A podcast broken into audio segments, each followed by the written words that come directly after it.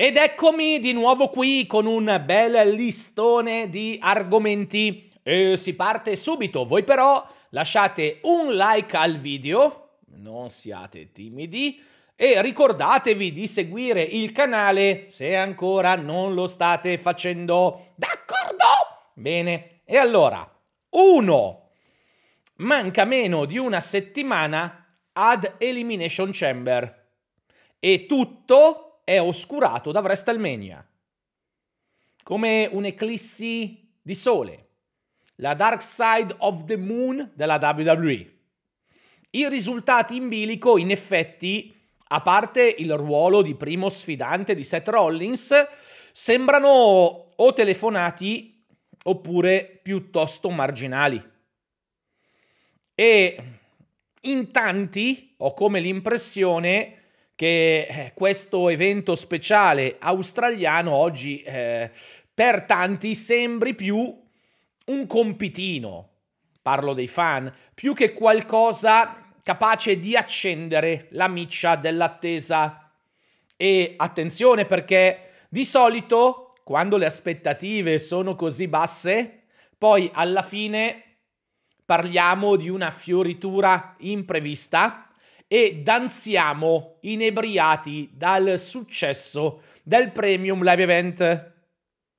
Io vi ricordo che ad ogni modo lo vivremo in live reaction su YouTube e Twitch questo sabato, salvo controordini a partire dalle 10 di mattina. Quindi puntate la sveglia perché saremmo lì presenti. 2 Immaginatevi che sia la vita reale. Jade Cargill viene mostrata in tv per la prima volta nel kick-off di Fastlane. Era il 7 ottobre 2023.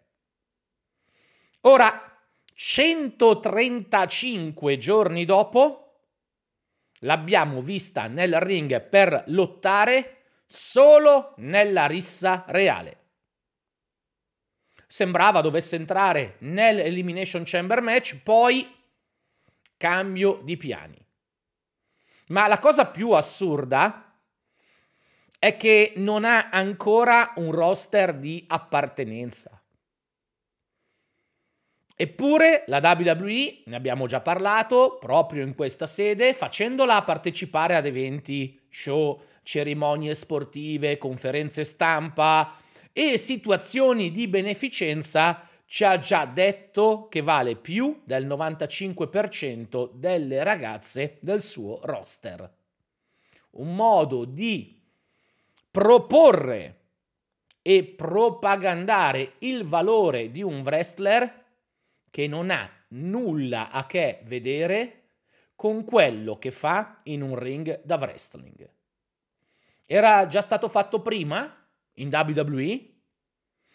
Io non ricordo, ma potrei avere delle amnesie temporanee, quindi vi aspetto nei commenti. 3. Ok, ok. Volete tutti parlare di The Rock in versione Hollywood a SmackDown. Però, onestamente, cosa vi devo dire? Il suo discorso, se lo analizziamo con la testa, è l'ennesimo nonsense di tutta questa storia. Perché ignora o finge di ignorare che Cody Rhodes abbia vinto il Royal Rumble match, che ti premia con una sfida titolata da esigere contro chi vuoi. The Rock dice, eh, ma la sua storia ha perso l'anno scorso omette che Roman ha rubato e quindi è finita lì, che vuole? Quelli che perdono il Super Bowl se ne fanno una ragione. Quelli che perdono le finali NBA uguale. Eh, però, caro The Rock, cioè la logica che adotti è quella di un bambino di tre anni che ha appena scoperto la disciplina e ne ignora eh, le varie eh, regole. Tuttavia, ragazzi, io mi concentrerei su altro, ovvero sul pubblico che reagisce, partecipa. C'è una larga fetta di fan che oltretutto mi pare avere comunque voglia di poterti fare per The Rock e ci sono tanti sui social, eh, su YouTube, eh, che scrivono sui forum, eh, che, che sognano un suo tradimento ai danni del capo tribù. Quindi ancora una volta si parla di questo. Ancora una volta si va oltre a quello che la TV ci racconta, a quello che le vicende ci dovrebbero dire. E qui mi verrebbe quasi di azzardare che tutto ciò sia uno dei più grandi successi di Triple H, che sta progressivamente dimostrando che scrivere storie coerenti, oggi come oggi, tenendo conto del pubblico che guarda a livello americano e mondiale, ecco che il farlo sia abbastanza inutile, visto che il tifoso medio vive di hype e dopo pochi giorni di isteria sul web, se necessario, arriverà poi ad accettare qualsiasi cosa, purché abbia l'impressione di aver vinto lui o di aver imposto una sua decisione alla compagnia cattiva. Eh? a questi contasoldi, a questi aristocratici che volevano fare a modo loro. È una provocazione troppo maliziosa la mia? Oppure questa è la direzione che sta prendendo la federazione sotto la nuova egida del controllo creativo di Triple H e della TKO? Beh, io non lo so, ma ditemelo nei commenti. 4. In tutto questo marasma di attese per WrestleMania, forse sta passando in secondo piano l'approdo di Braun a SmackDown. Per me è una scelta strana, visto che Breaker sarà nel roster dove c'è meno spazio televisivo e nel quale ci sono tanti pezzi grossi che lo reclamano.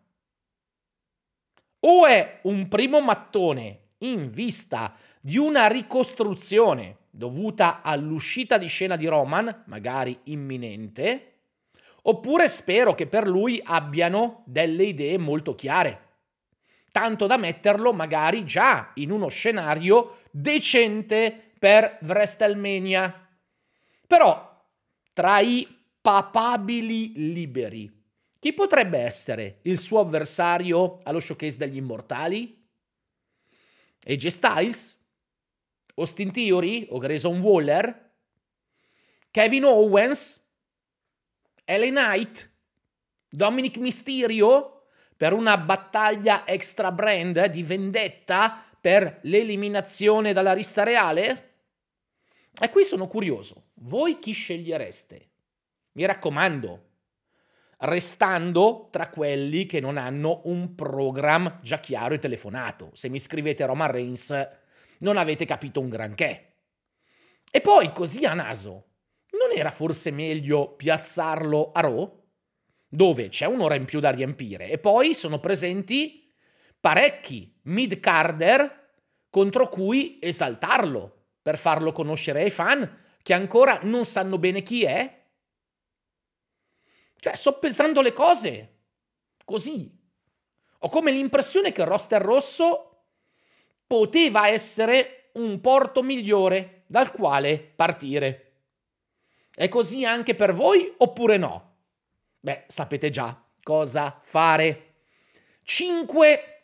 La WWE arriva a Bologna eh, ne abbiamo parlato negli ultimi giorni e i biglietti sono andati a ruba. Molto bene. Ma che vi sia chiaro, non abbiamo terminato.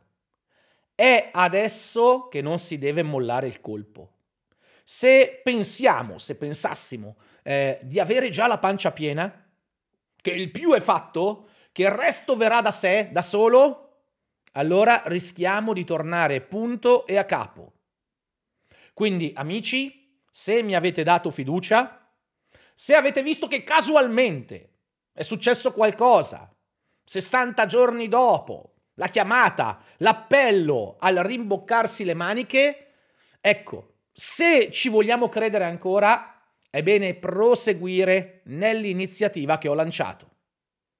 Quindi ricordatevi di condividere dai social di Dimax, dai miei e da quelli di Luca, tutti i lanci delle puntate WWE presenti sull'emittente televisiva.